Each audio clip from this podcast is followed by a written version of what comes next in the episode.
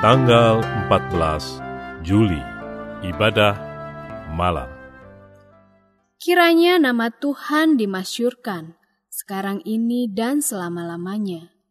Dari terbitnya sampai kepada terbenamnya matahari, terpujilah nama Tuhan. Mazmur pasal 113 ayat 2 dan 3. Mari meneduhkan, menenangkan, dan memusatkan hati kepada Tuhan. Saat hening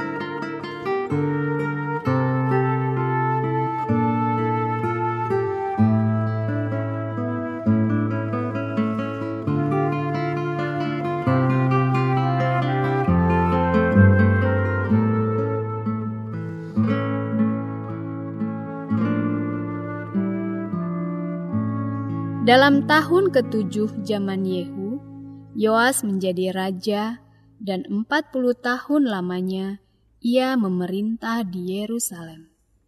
Nama ibunya ialah Sibia dari Barsheba.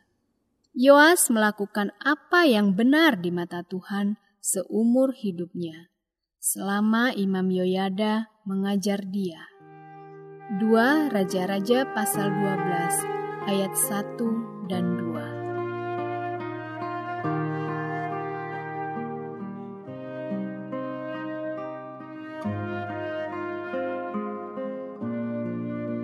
Di dalam kerajaan Allah tidak terdapat Superman. Yang ada adalah bahwa semua orang saling memerlukan satu sama lain. Apabila orang menganggap dirinya sangat hebat, sehingga ia merasa dirinya sebagai Superman, maka yang bersangkutan tidak akan bersedia untuk menerima nasihat orang lain.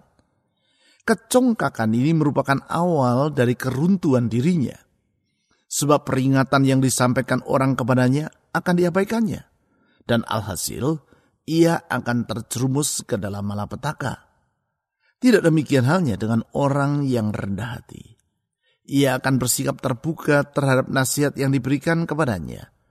Sebagai akibat, yang bersangkutan akan terpelihara dari kejatuhan yang tak seharusnya ia alami.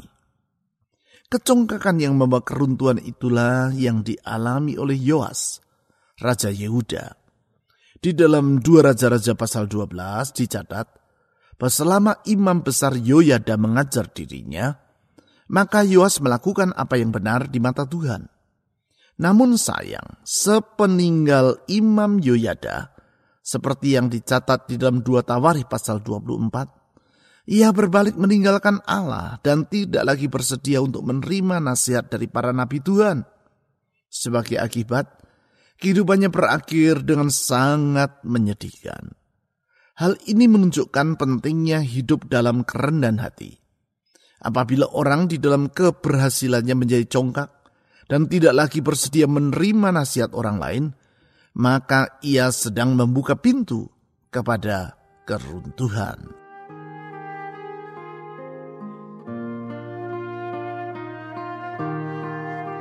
Bagaimana sikap Anda terhadap nasihat yang diberikan orang kepada Anda? Mengapa demikian?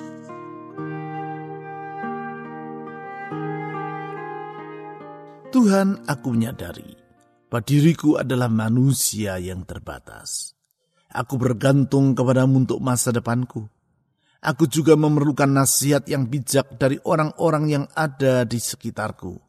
Oleh sebab itu, anugerahi aku dengan saudara-saudari seiman yang bersedia memperingatkan diriku ketika aku melangkah ke arah yang salah.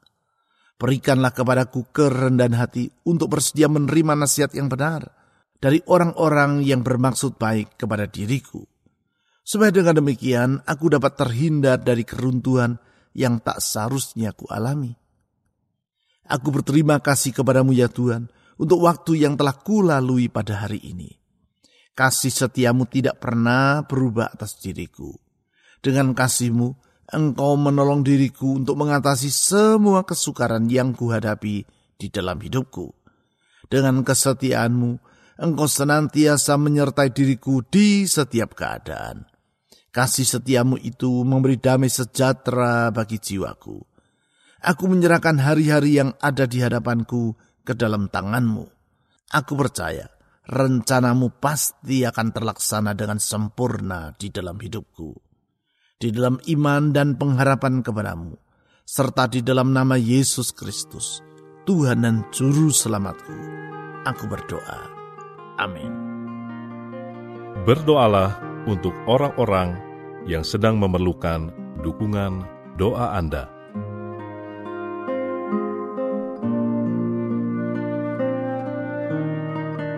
Mari meneduhkan hati di hadapan Tuhan.